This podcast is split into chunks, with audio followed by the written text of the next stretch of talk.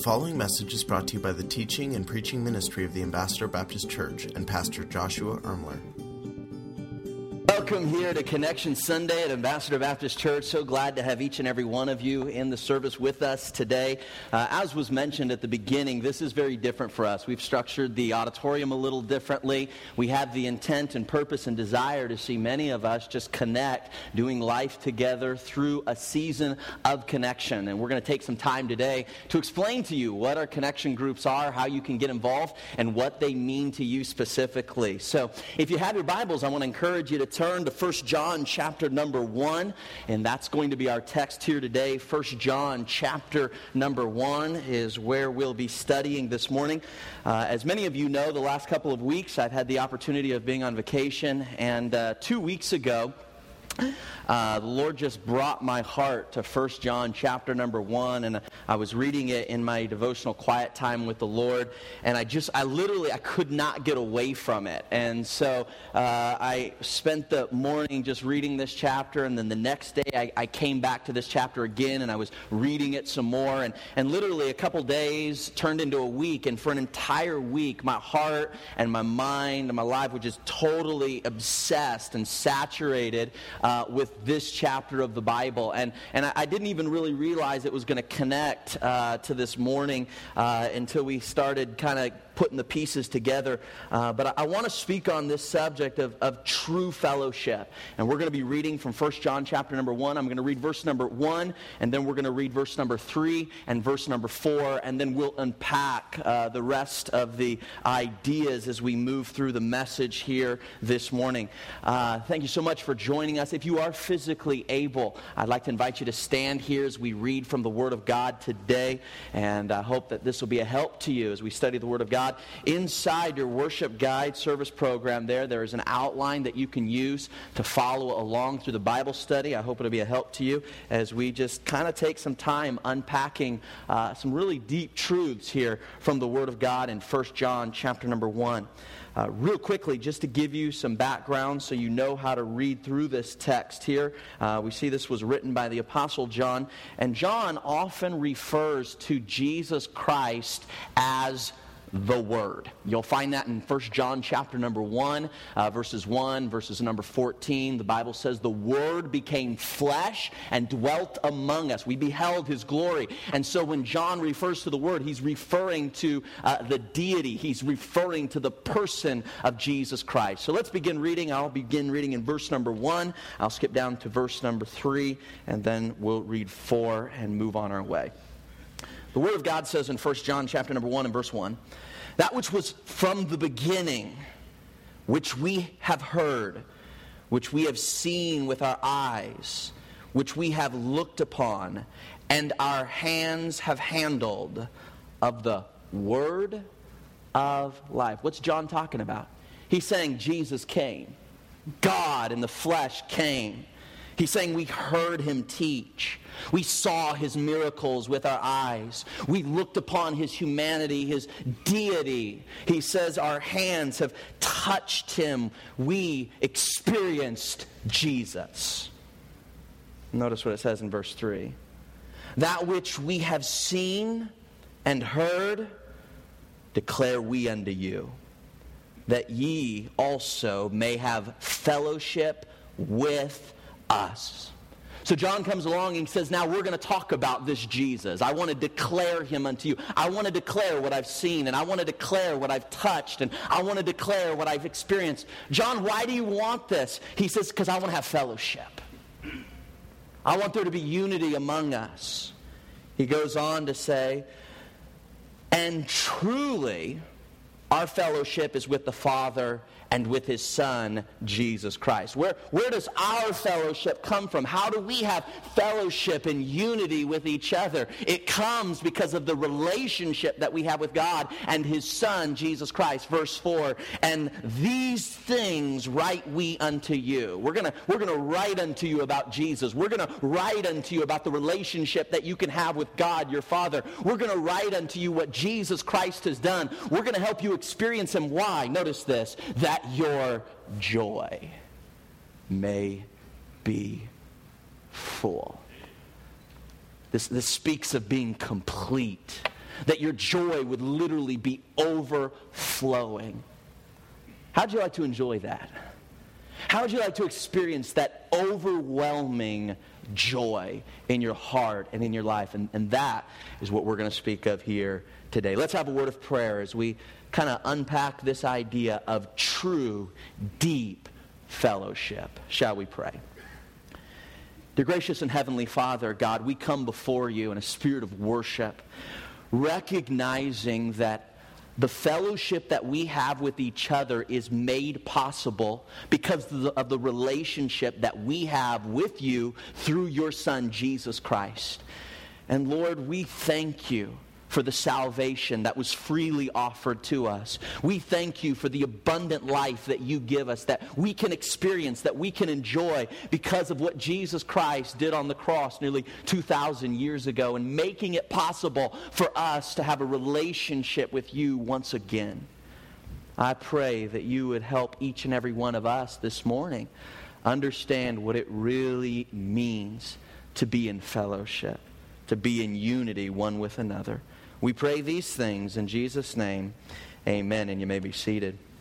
As I said a moment ago, uh, I was on vacation, and, and so I had to fly out to the Midwest. And my family went out a few days early so they could spend some time with grandma and grandpa out there on the farm. And so my wife and my kids jumped on a plane a few days earlier, and then I was going to catch up with them a little bit later, and, and we were going to enjoy some family time, making some memories and things. And so one Monday morning, I jumped onto a plane, and I made my trip from Fresno over to Denver, and I was there on a layover in Denver, and I was just sitting around. And of course, when when you're in an airport, how, how, many of you have been to the Denver airport? I mean, it's this massive, huge airport. Uh, when you're flying into it, it looks like a giant car, like a carnival or something, because it's got those, it's just the weird structure of it and everything, like a circus tent uh, on a magnificent level. And it's just huge, massive. And I'm walking through the airport trying to figure out where to go, and it's just the, one of the biggest airports I've ever been to. And, and I'm sitting there, and of course, they have all the restaurants, and everything's hustling, bustling, and just busy. And, and we're sitting there wait, wait, waiting for the plane, and it was a little bit delayed, but finally, they said, all right, let's get on. And we all got onto the planes and we're sitting there ready to go and waiting to taxi. And, and uh, all of a sudden, kind of in a kind of a little nervous, that the pilot, you don't, you're not used to seeing the pilot come out and address the plane. And, and, almost a little nervously jumps out and he says, we have got to get off this plane right now. Uh, a tornado has touched down at the airport and we've got to go seek shelter. And, and sure enough, outside the window of the plane, there was a tornado coming for the airport and everybody's, man, they're rushing back toward the terminal. We walk into the terminal, and it is like an absolute ghost town in the Denver airport. Like a, a minute earlier, I'd walked out. It was hustling, bustling, people everywhere. I walk back into this massive airport, and there's not a soul inside. I'm thinking, they've left us to die. What is going on here? I'm running through, Starbucks is closed down, the magazine stores are shut down, everybody's gone, and we're running through the airport. And uh, the way it works is there's couple terminals, and they're connected by these huge glass walkways. I don't know if you've been through these things before, and there's sort of glass on one side, glass on the other side for hundreds of yards and stuff. And so I'm moving through this thing. I get about halfway through this uh, kind of uh, glass walkway from one terminal to the other, and all of a sudden, over the loudspeaker, I hear, er, er, er, and this voice comes on. A uh, tornado has just been sighted at the Denver airport. Please seek shelter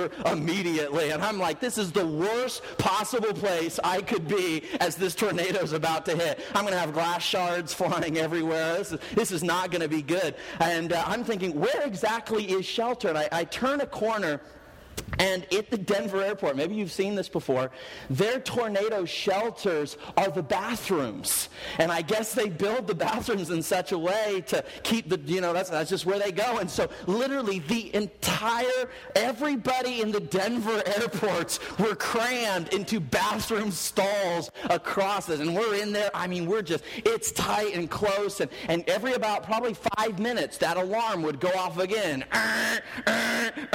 tornado getting closer, seek shelter. And I'm like, what? This is crazy. This is not how it was supposed to end, you know? Me crammed in a bathroom with a bunch of strangers, you know, as a tornado comes through and gets ready to take our life. And so I, I start, I pull out my, you know, my cell phone. I think, you know, at least I've got to send my wife a text, you know, if, it, if it's going to end this way. And so I send her a text and I tell her what's going on. And, and no joke, this is word for word, this is her response after telling her that a tornado is about to destroy my life. She writes back in capital letters, Yikes!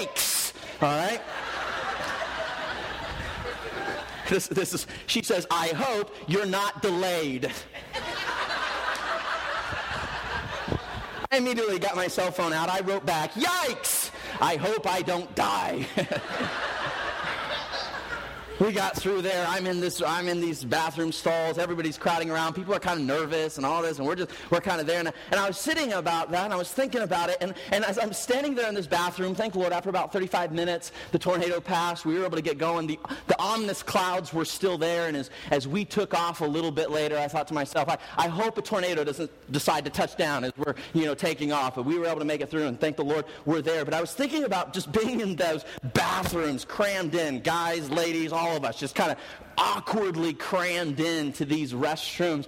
And I, I, I, I, thought of something, you know, while we in that restroom, me and all these strangers, while we were in proximity to each other, we weren't in unity.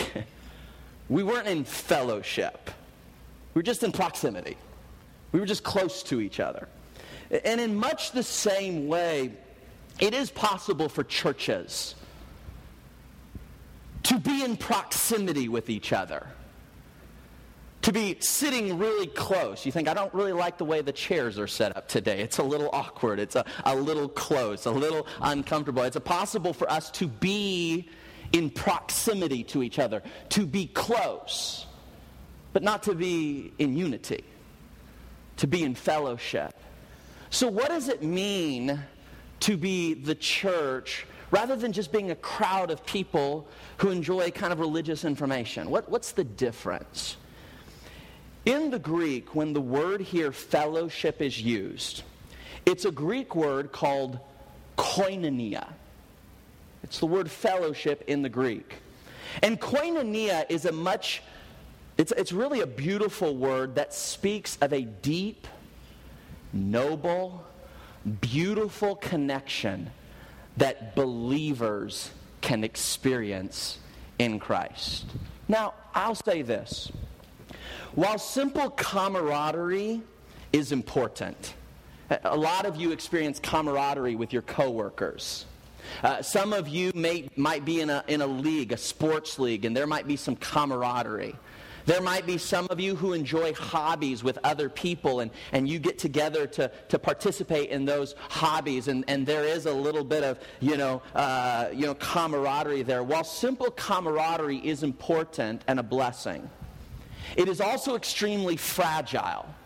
As the church, we need something stronger and more sturdy than just simple camaraderie. We need to experience deep koinonia fellowship that is made possible by the person of Jesus Christ. And today we're going to talk about the difference between camaraderie we experience because we're on the same sports team or because we have something in common with somebody else or because we're of the same uh, national background, whatever the case may be. What's the difference between just camaraderie and deep spiritual spiritual koinonia. And how do we develop that? And how do we cultivate that? And that's really what we're going to zone in on a little bit today. And I want to focus on three realities of authentic biblical fellowship that this passage is going to kind of help us understand. Three realities of authentic biblical fellowship. All right? So here in this passage, John, he says, Here, I have seen Jesus, verse 1. I've spent time listening to him. I've seen him do his miracles. This thing is real. This thing, he is, he is the real deal. I've listened to him, I've touched him. And now I want to declare him unto you. Why? So that we, so that you, that ye may have fellowship with us.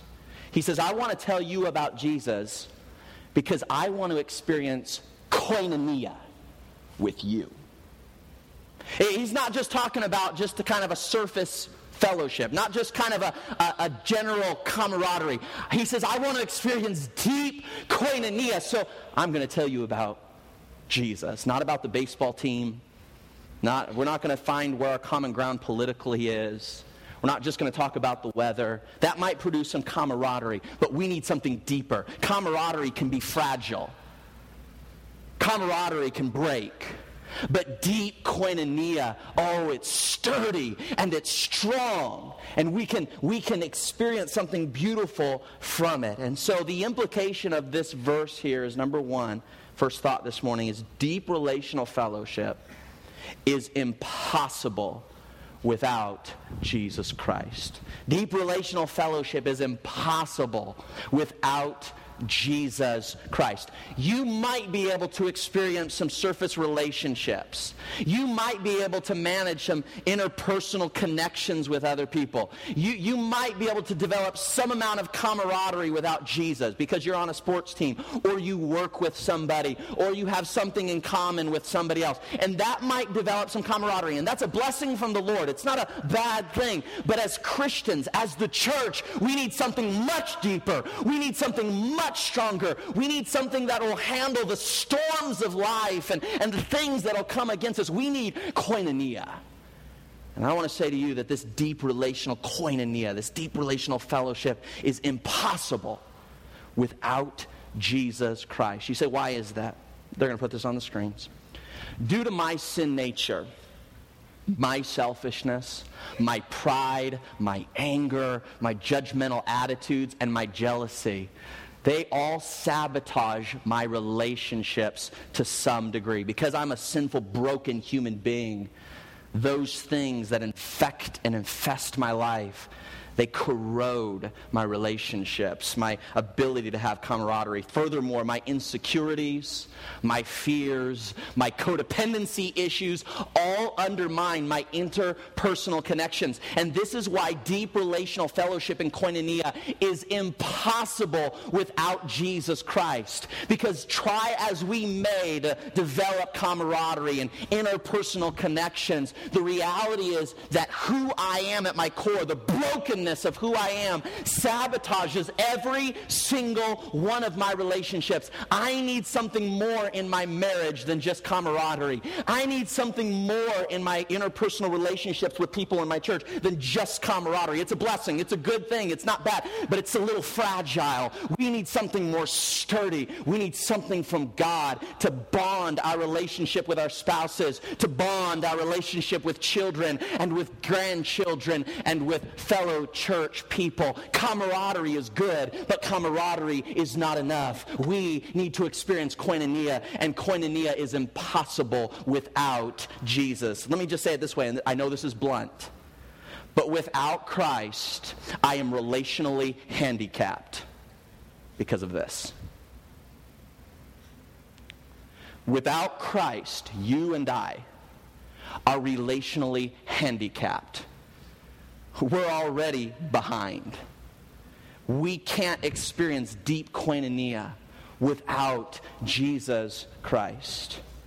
Only as we, uh, the Bible says this in 1 John chapter number 1, verse 7. But as we walk in the light, as he is in the light, we have fellowship one with another. We could say it this way only as we walk in the light as He is in the light, we can have fellowship one with another. That is what makes our fellowship one with another possible as our relationship with Christ is what it needs to be. How many of you, um, how many of you have a friend that is just outgoing. They're like what some people re- would refer to as just a, a people person and stuff like that. It just seems like they're like relational bridge builders. Any of you have friends like that? They're super outgoing, super fun, always trying to connect different people. I've had some friends like that kind of throughout my history. When I was a teenager, I had a friend by the name of Josh who was a lot like this and just super outgoing, a whole lot of fun, just kind of looking for opportunities to connect different people people and just had that effervescent type of spirit about him, always looking to connect people with other folks. In fact, to this day, uh, some of my best friends in the world I met through my relationship with Josh. And just he just was a relational bridge builder. In fact, last week we had Andrew Reed, Pastor Andrew Reed, preach here. I met Andrew through Josh. Josh introduced me to Andrew, and that's how we connected. a lot, in fact, a lot of my relationships and the people I know I met through Josh. He's just one of those types of people. And, and he was one of these that was always looking to kind of bring people together. And if he had a friend and, and he wanted you to meet him, he'd, he'd introduce you. And he just had no problems about it. in fact, to this day, literally, like a few months ago, I was around with him. He says, You got to meet this pastor. You'd love him. It, it just, you guys would get along real well. And it, just to this day, he's constantly building these bridges of relationships. And I remember as we, we were younger and, uh, uh, you know, when things maybe got a little awkward, you know, when you're meeting somebody for the first time, he'd know enough about you and know enough about that person. And, and then he'd bring something up. You like doing this, don't you? And, and he'd, he'd use what he knew to, to bridge, uh, uh, build relationships and bridge people together. And, and even at times, I mean, there were seasons where maybe there were issues between some different people and you were upset at somebody or maybe they were upset with you. And he was also the type of friend that was kind of a leader and he'd come around, he'd put his arm around you and he'd say, hey, we need to go talk to this guy. We can't, we gotta, we gotta work this out. We gotta deal with this thing. And, and he in a spirit that only he could would kind of lead us to, to work things out and to, to connect us relationally in a way that maybe we naturally wouldn't have done without that leadership. And, and I want to say, man, he was a great friend to have relationally and emotionally and thing. And, and on a much grander scale, on a much bigger scale, I want to say that is exactly the type of friend that you have in Jesus. Uh, you know, when you get in these moments where things are a little awkward, Jesus knows exactly how to just bring stuff together. And when maybe that person has an issue with you or you have an issue with that person, the Spirit of God, the Spirit of Christ will lead you to say, let's, let's work this thing out. Let's talk about it. Let's, let's not run from the situation. Let's not run from the difficulty. Let's, let's engage this thing head on. And, and Jesus, as a, as a great friend, will lead us into unity and will lead us into koinonia in, in that way. And I want to say deep relational koinonia, deep relational fellowship is impossible without a personal relationship with Jesus Christ. Which brings us to our next point, and that is simply this fellowship with one another really begins with God. See, we can talk about fellowship with one another. I can talk about my relationship with you, and you can talk about your relationship with me. But if we were to be entirely honest, our relationship, our fellowship with one another really begins with our relationship with God. Notice what the Bible says here says in verse number 3 that which we have seen and heard declare we unto you that ye also may have fellowship with us. So we see fellowship with one another really begins with god. 1 john chapter number 4 cha- verse number 7 says it this way beloved let us love one another for love is of god. You see fellowship with one another really begins with god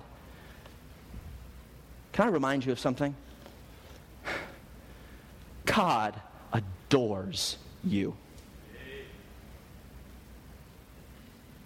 God longs for fellowship with you.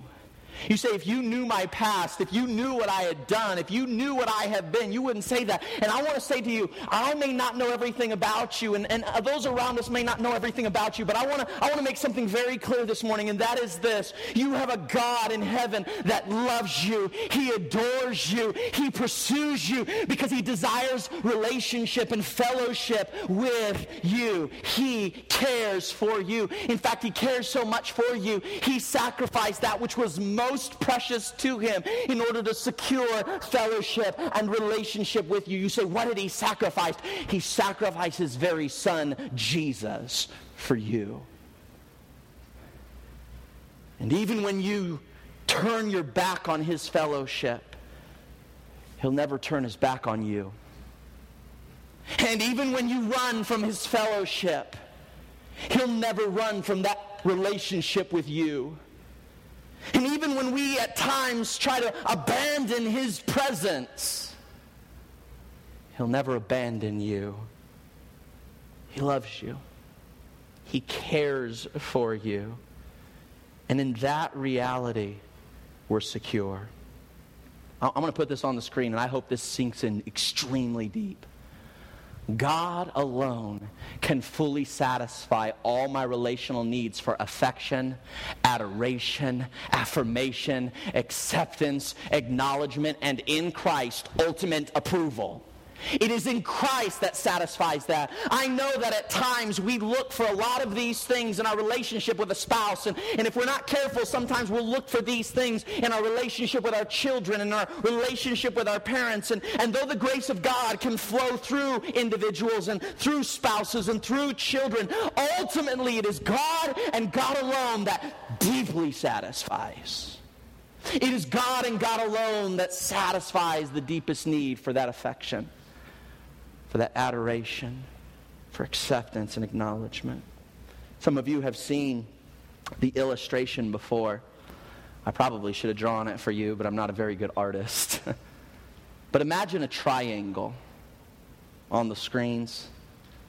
And imagine at the base of that triangle two individuals, you and another person a person that you would desire koinonia with, a person you would desire relationship with, a person you would desire connection with. The problem is this no matter how hard we work at developing koinonia with that other individual, there are barriers at the base of that triangle that will ultimately sabotage and keep those relationships from experiencing ultimate koinonia.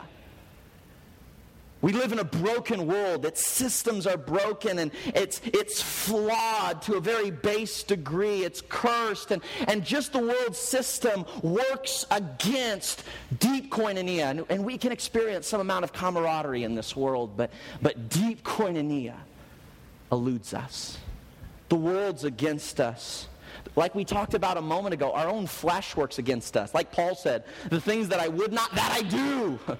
Things I don't want to do.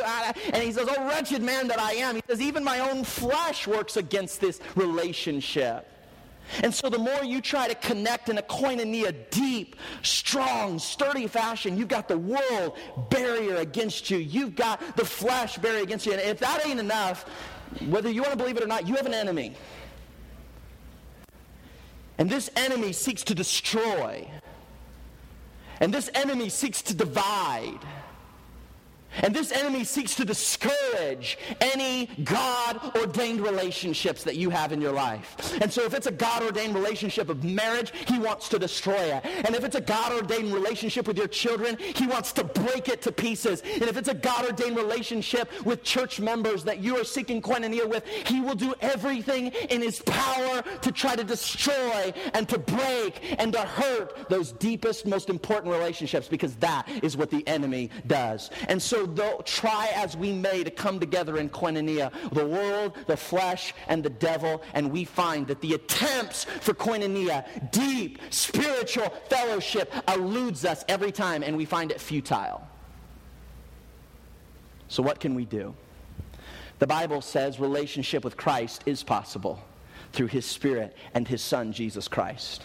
Imagine once again going back to the triangle while we may try to connect at the base, there's too much in this world that fights against deep koinonia. But as two individuals decide by the grace of God and His Spirit working in us that we are going to move closer to Christ, what begins to happen is two individuals move closer and closer, not trying to get closer to each other because that's futile, but trying to move closer to Christ and allowing Christ by His grace to draw them into unity with Him. What happens as a byproduct, what happens almost by accident as those two people draw nigh to Christ, they begin to draw nigh to each other. And in Christ, there is koinonia.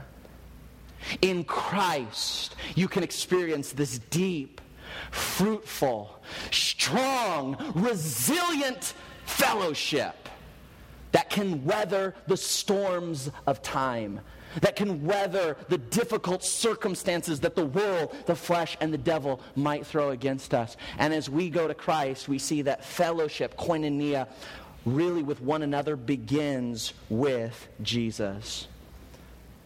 Let's move on. Notice verse 4. And these things write we unto you, John says, I'm going to tell you about Jesus. I'm going to tell you about a relationship that you can have with him because of what he did on the cross for you. I'm going to tell you because I desire a relationship with you. I desire fellowship with you. And I understand that this deep koinonia fellowship is impossible without Jesus. You need Jesus. I need Jesus to experience this thing. And without him, we've got no hope. We might be able to conjure up some amount of camaraderie. We might be able to conjure up some amount of relational connection. But anything deep, and anything sturdy, anything resilient enough to weather the storms of life is only possible in a personal, dynamic relationship with Jesus. A God that loves you regardless of what you do. A God that cares for you regardless of how you live. A God who will never leave you and never forsake you no matter what. It is our relationship with Him that gives us the emotional stability to be able to have any type of real deep relationship with anybody else in this world. Which brings us to our last thought, and that is this koinonia fellowship brings fullness of joy. Notice what it says These things write we unto you, that your joy may be full. Fellowship, koinonia, is used by God's grace to usher in joy. These things write we unto you, that your joy might be full. It is this koinonia fellowship with God and other believers that the Lord uses to bring incredible joy into our lives. Without this koinonia fellowship, there is no chance to experience joy to its absolute fullness. God uses our connection to Him, our koinonia relationship with God through His Son Jesus Christ, that then spawns connection and fellowship with other believers in Christ to radiate a joy within us that is impossible without that relationship with Him. Joy is impossible without Jesus. You, you can look for happiness in buying bigger homes. You can look for happiness in a relationship with that girl or with that guy. You can look for happiness in buying the next big thing or moving to the next cool place. But at the end of the day, it is Jesus and Jesus alone and that relationship that you can experience with Him that has the potential to bring ultimate joy. You say, How does this work? Okay, I'm going to bring this all home right now. And, and I hope you'll think through this because if you, you know, I know we're kind of a few minutes into the sermon and it's easy to start drifting. If you get nothing else, I want you to get this because this is, we're going to really talk about how this really starts to manifest. How does this work? Okay? Gonna, we're going to throw this on the screen.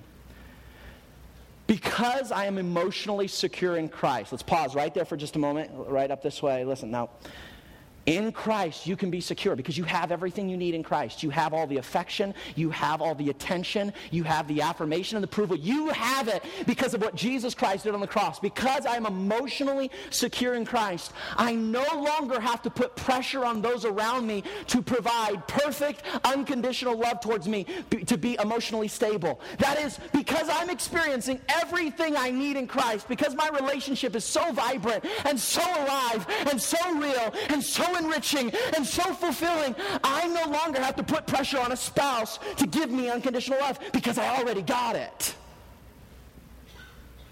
I no longer have to demand that my adult children act a certain way for me to be emotionally stable because I already have all the affirmation I need in Jesus. I don't need to get it from my children. I don't need my boss to behave exactly as I expect because I already have acceptance in him. My heart and soul and mind is so full of his grace and so full of his affirmation and so full of his glorious love and so full of his majesty that it just overflows in my life and I no longer live to put pressure on those around me. I don't need something from them to be emotionally stable. Because everything I need, I'm already having Christ. Colossians says, I am complete in Him. Hallelujah. I'm telling you what, you're complete in Him. All the affirmation, all the love, all the approval, all the acceptance, all that you need, you already have available to you in your relationship with God. You're complete.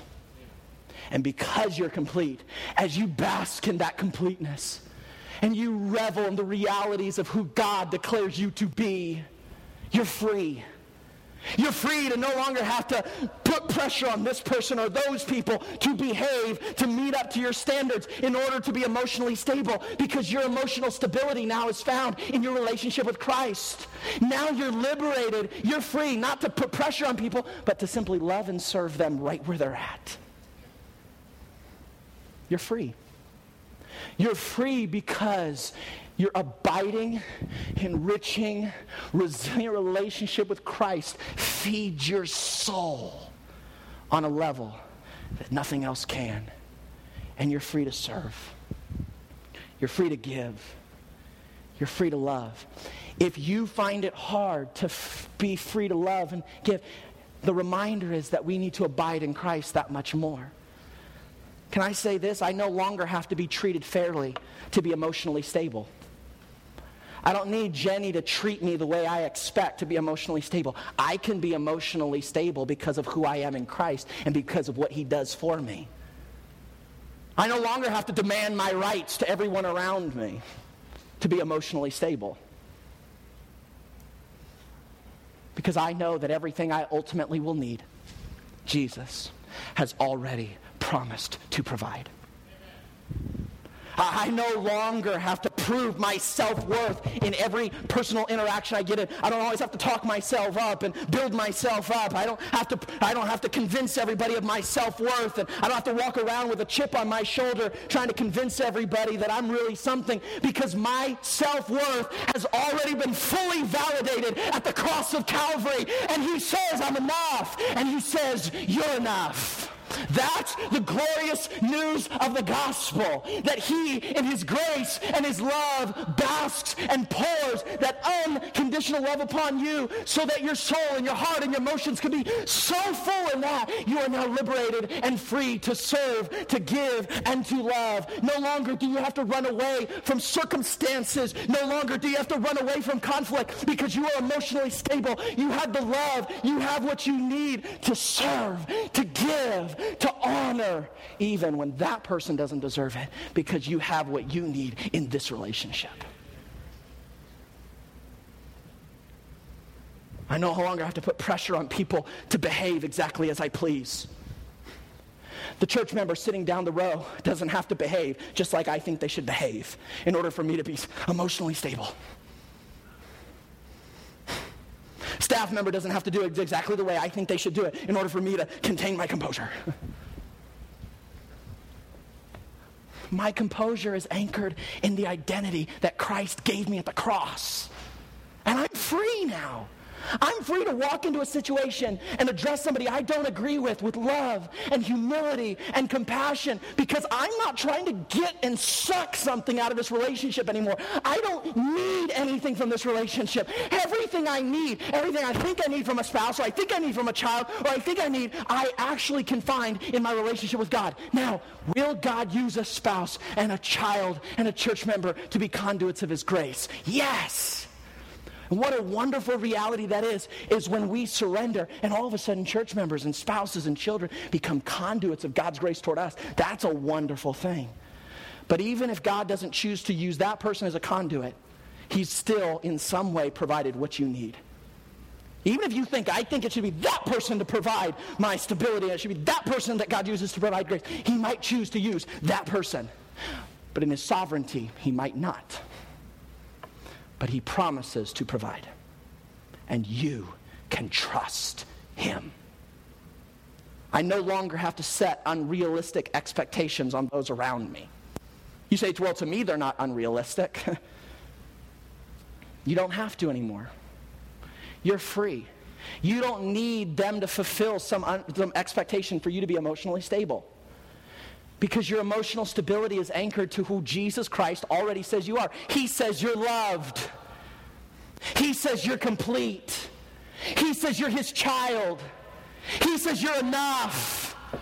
He declares you to be righteous before an almighty God. That is the good news of the gospel that is given to you when you accept Jesus Christ as your personal Savior. That's why we call it good news, because it's what it is. It's awesome and you're free. You're free to bask in the glory of those new realities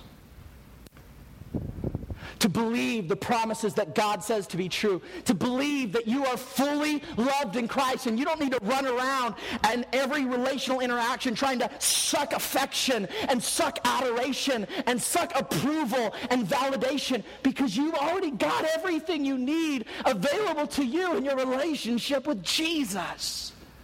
And now you're free to enter into those relationships, a servant of Christ. To love the unlovable, to serve the unworthy, to humbly walk before arrogance. Because you're emotionally stable and you are loved. And you are cared for. And you have an advocate with the Father. And his name is Jesus Christ. And revenge is his, saith the Lord. He will repay. You are free. You are liberated from your critical spirit. You're free from having to enter into every interaction with a chip on your shoulder. You're free.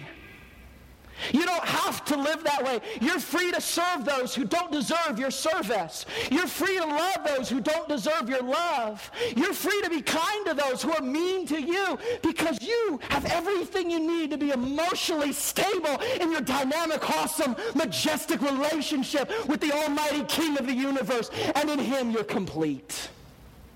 You're free. I can now interact with others, and you can now interact with others as emotionally healthy human beings.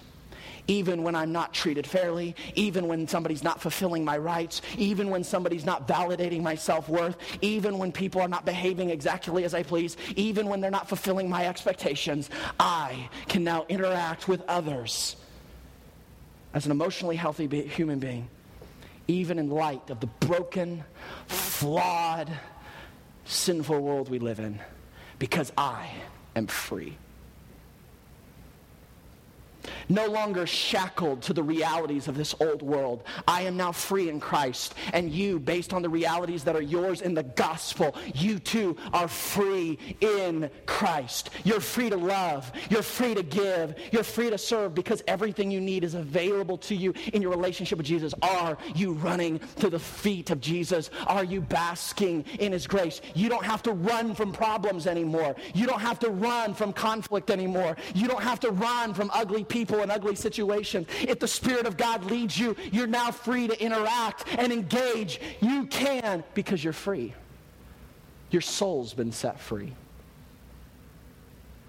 These things write we unto you, that your joy may be full. God wants you to experience joy. Joy is not found in walking on eggshells and perfectly interacting with everybody around you, that, that's not freedom, that's bondage. You're free. A freedom that brings joy and fresh, fresh oxygen to your life.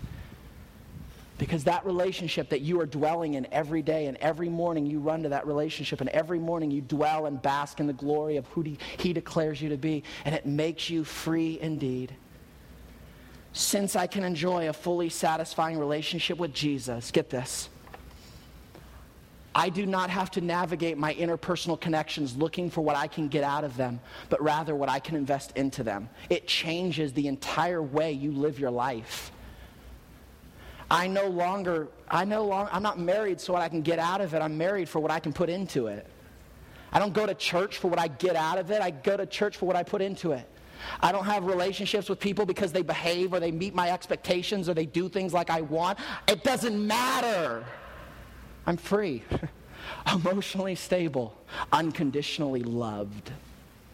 And so I'm free to walk in, and you are free to walk into relationships, to serve humbly, to love unconditionally, to care for those that don't deserve your care because you are now allowing the Spirit of Christ to feed and nourish your own heart.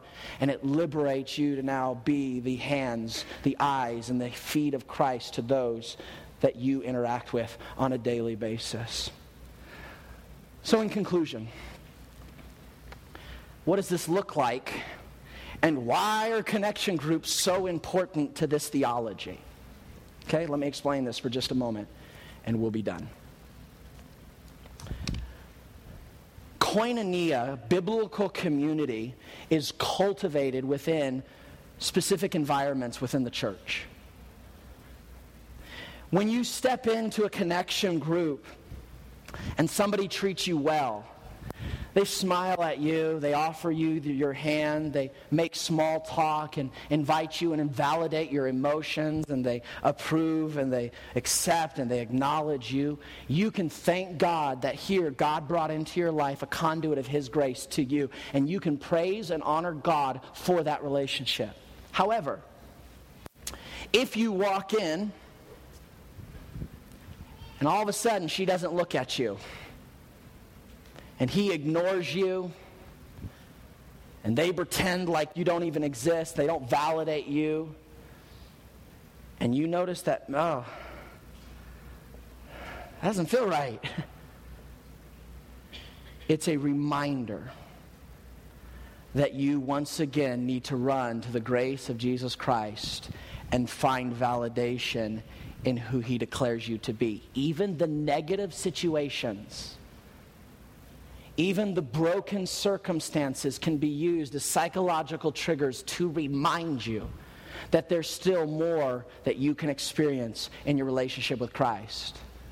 And so you walk into your group, and for three weeks, he doesn't talk to you.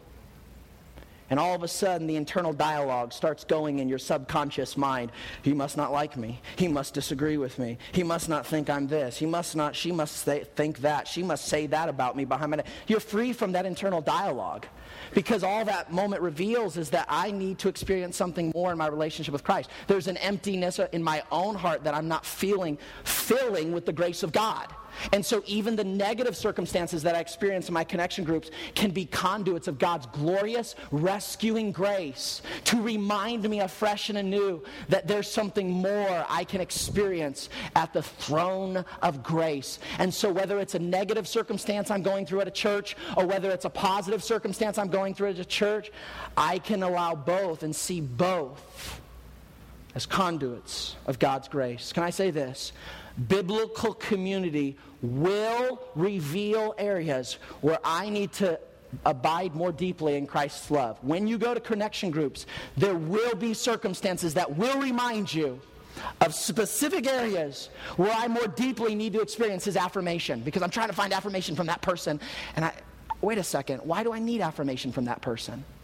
Because there's an emptiness that I'm not allowing the spirit of Christ to fill. And so, even that negative interaction can be a psychological trigger, a spiritual trigger that reminds me of an area where I need to more fully experience what God declares to be so. Biblical community will reveal areas where I need to abide more deeply in Christ's love. So, let me say this God uses biblical community to bring fullness of joy. I want you to imagine a church for a moment. Close your eyes if you need to. Don't close your eyes if you don't. But imagine a church for a moment, all looking to God and God alone to be their source of fulfillment, their source of joy. That was not on purpose. and seeing others. Let me say this again. Imagine a church all looking to God to be their source of fulfillment. They're looking to God. He's my fulfillment. He's where I get my affirmation. He's where I get my validation. He may pour it through conduits of other people, but I look to Him for it. Not this person, not that person, not those people. If He chooses to pour it through those people, glory, hallelujah, but I'm looking to Him to deliver it from any venue He so chooses. I'm looking to Him. Imagine a church all looking to God to be their source of full fulfillment and satisfaction, and simply seeing others as people to serve and to love and to help. We are no longer looking at one another to give us something that only God can provide. I no longer look at this deacon. I no longer look at that church member. I no longer look at this individual to pro- provide me satisfaction and fulfillment. I look to God for that, and I see a group of people that I can serve, that I can love, even when they're not being lovely, and serve even when they're not meeting my expectations and care for even when they're not doing it the way I would do it. Ah, You're free. You're free from frustration. You're free from stress because you have something greater.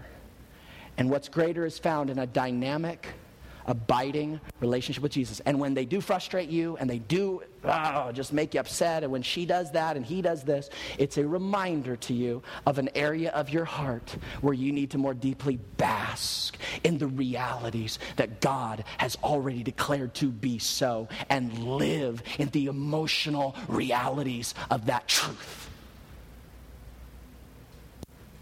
That's what, that's what God wants to do through these groups.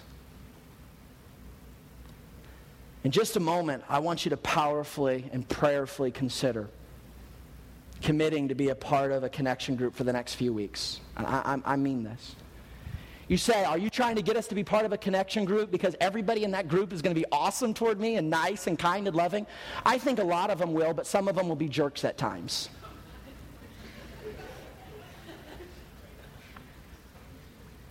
Some of them will come from bad days at work, and it won't be your fault but they just will be.